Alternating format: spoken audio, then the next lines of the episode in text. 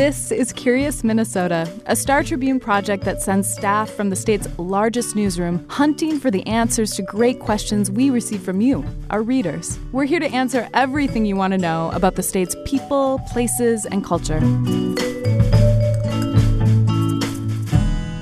Welcome to Curious Minnesota. I'm your host, Eric Roper. Longtime listeners of this podcast know that I love learning about hidden systems that make everyday life possible. We've talked on this show about where recycling goes, how wastewater is purified, and what happens to river water before you can drink it from your faucet. Today we're tackling another important system here in Minnesota electricity. Reader David Piper wanted to know how electricity is delivered to homes in the metro area and where it's produced. So today we're talking with Mike Hughlett, who covers energy for the Star Tribune. Mike wrote an in depth story about this topic for Curious Minnesota in August 2021, which I will link to in the show notes. Well, Mike, thanks so much for joining us today. So, I think this is a super interesting topic. It's a complex topic that involves a complex industry, but it also involves our homes and how we turn on light bulbs. And so, it's very close to our daily lives in one respect, and also happening at a level that we can't even comprehend in another respect. So, power generation. So, first of all, for people listening to this who might be wondering, well, I wonder where my power power comes from. Before we talk about specific plants, tell us a little bit about is there any way to know for sure where your specific power comes from? I know this is about electrons and they're kind of hard to hard to pin down. So how does it work basically? Um, well, that's yeah. Electrons are all sort of dumped on the grid. Could be from a solar farm, a wind turbine, or a, a, nuclear plant, and you will get some of your power, at least from the closest power plant to your residence. But at some time or another, you will be getting power coming from all sorts of places on the grid. Very late at night, early morning is kind of a peak time for wind, mm-hmm. so there are more wind electrons on the grid. There are times during like more emergencies where electrons, electricity, will be imported into our regional grid from others in, okay. in, times of very high demand. So it, it, could come from a lot of places, but if you live near, relatively near a power plant, it's fair to say you will be getting power from that plant. Right, because I mean, this is basically about how do electrons flow onto the grid. It, it's hard to sort of gauge exactly where they're going to go, but we know that if they're coming closer from you, that's more likely where that generation source is going to be, right. at least part of it. Right. But you're going to get a mixture, right? Mm-hmm.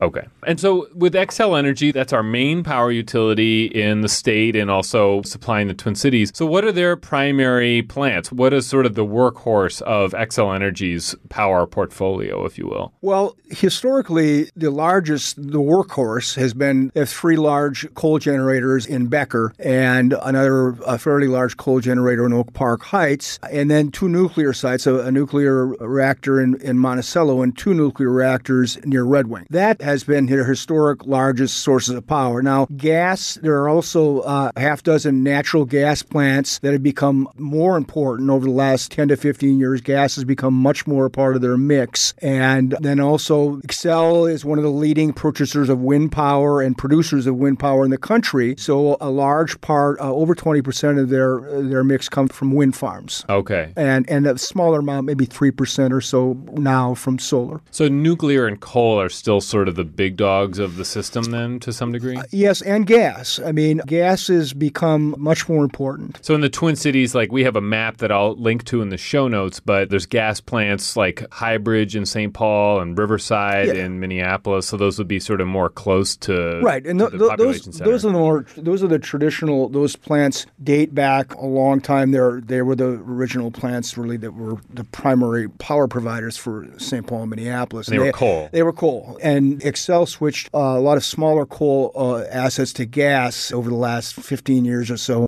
And so, you know, you've toured a number of these plants. I mean, for people wondering what it's like to be in a nuclear plant versus a coal plant versus a gas plant, I mean, is there pretty obvious differences, would you say? A nuclear plant is the most complex and it has the most people. You'll I mean, you'll have 500 people employed at a nuclear plant. You may have only a couple hundred at a very large coal facility, far less than that at, at even a large gas facility. Nuclear plant is I mean, one of the things you'll notice when you first go in is is that there are security guards with semi-automatic rifles because Mm-hmm. uh, of the security risks of a nuclear plant. And so when these when the electricity is leaving the plant, it's not quite the same as when it gets to our house. So we have to talk about voltage. So in the story you described it as voltage is sort of like the water pressure of electricity. Maybe you can elaborate on that a little bit and how it kind of changes over the course of its travel. Voltage is what's pushing the current through the wires, and when it comes, electricity comes out of the plant. The, the voltage is high. I mean, uh, Hundreds of thousands Uh, of yes. Right. yes. And it's basically step down between when it leaves the power plant to get to your house through substations, you know, which you'll see it could, could be in your neighborhood to bring it down to that last level Right. of 120 volts to go to your house. Yeah. Okay. And so if people are curious about sort of how this is playing out in their own backyard, they could go in their alleyway and check out the transformer that's back there, essentially, right? I mean, because that's where that last step down is typically happening. Yes. Yeah. Okay. And then you mentioned the story, and this is where, sort of, as a homeowner, I'm interested. I mean, how basically leaving that transformer, there's two hots that are, I'm just going to describe this whole thing. There's, there's two hot wires and a neutral wire, and basically the hots are on opposite phases of the alternating current. And so in your breaker box, basically, most breakers that would serve, you know, some lighting circuit or whatever are going to hook into just one hot wire, but then some are going to hook up to both, which would be more of a 240 volt thing like a dryer or something like that. And then the other thing I thought was interesting from the story was that once it's done, once it's all been used, then it leaves your house on the neutral wire and uh, heads back to the transformer. So it's kind of like this interesting cycle. There's a lot going on in your own house's service panel, basically. Yes, there is.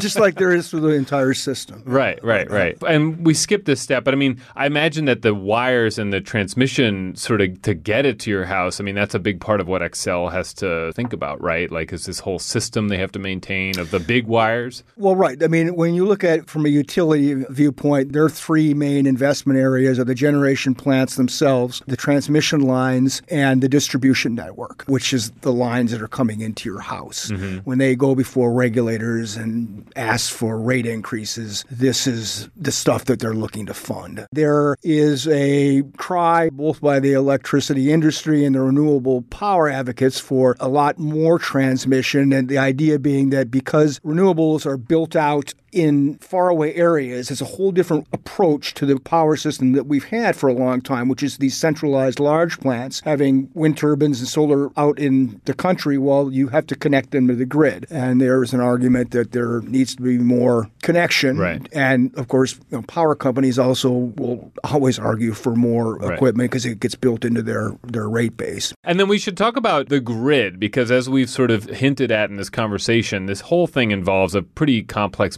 balancing act. And in our region, I mean, so Xcel is a part of that, but then MISO is a term we need to get into, which is it's an acronym. We don't need to get into what MISO MISO The stands mid for. mid continent independent system operator. Okay, it sounds very technical, Yes. but these are the people that keep our lights on, basically. So, what are they doing at MISO? Because they're super important, and you most people have probably never heard of them, but they rely on them every day. MISO is the regional grid. It covers 13 states in the central part of the U.S., from Minnesota on down to uh, Louisiana. And it also includes one Canadian province. It's based in Indiana. It has a, a major operations center here in Eagan. And MISO is really the glue that holds things together on two levels. One, power is constantly being bought and sold, bid at a wholesale level, and MISO essentially administers that, but it administers the grid itself. So, mm-hmm. you know, let's say you have a part of the grid where there's terribly bad weather and supply is cut. Well, that's a could be an emergency for them, but just in every day, every minute, power always needs to be balanced between the generating plants and the load as mm-hmm. the end user, the end demand is called. So MISO is a grid, but it's connected to other grids. So how much is it about sort of managing what's happening within the MISO portion of our national grid versus MISO helping out grid B over here because Yeah. they're having some trouble in another region of the United States? It's a good question. MISO covers a lot of ground, so it's mostly balancing within MISO. There's, I mean, southern MISO and northern MISO, and you could have very different conditions in southern MISO. You know, I mean, mm-hmm. you could have a hurricane going through Louisiana or whatever, than in northern, and so they can draw off each other. The grids can rely on each other and do in emergencies. And your story mentioned Texas is one. Well, Texas, example. yeah, because Texas has its own grid, and Texas does not have the linkages with other grids, nor does California. And essentially, in Texas, you had a situation in 2021 where you know you had this terrible winter storm, that cut off gas supply, and gas is the major fuel for electricity there. Equipment froze off, so the supply of gas went way down, and essentially, well, it's used to create electricity, so mm-hmm. you had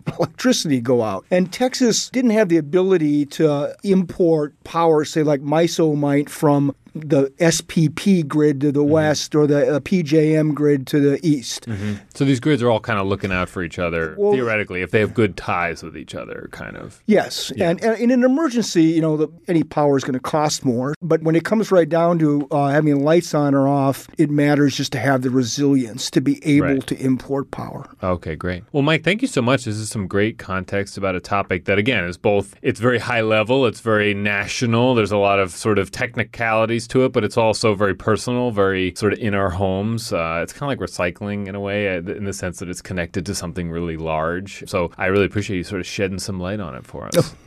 thanks, sir. yeah, that's a pun. I got that. All right, thanks. All right, folks, that's it for today's show. Now, if you're out there thinking, I've got a question they should answer on Curious Minnesota, we want to hear from you. Send us a note at curious at startribune.com. We also appreciate any feedback you have about the show. Send it to the same address, curious at startribune.com. Thanks. Thanks for listening to Curious Minnesota. We want to hear from you. Ask questions and read more stories online at startribune.com backslash curious. Our show is recorded at the Star Tribune's headquarters in beautiful downtown Minneapolis, and our music is produced by Matt Gilmer. If you like the show, please rate us on iTunes or leave a review. And until next time, stay curious.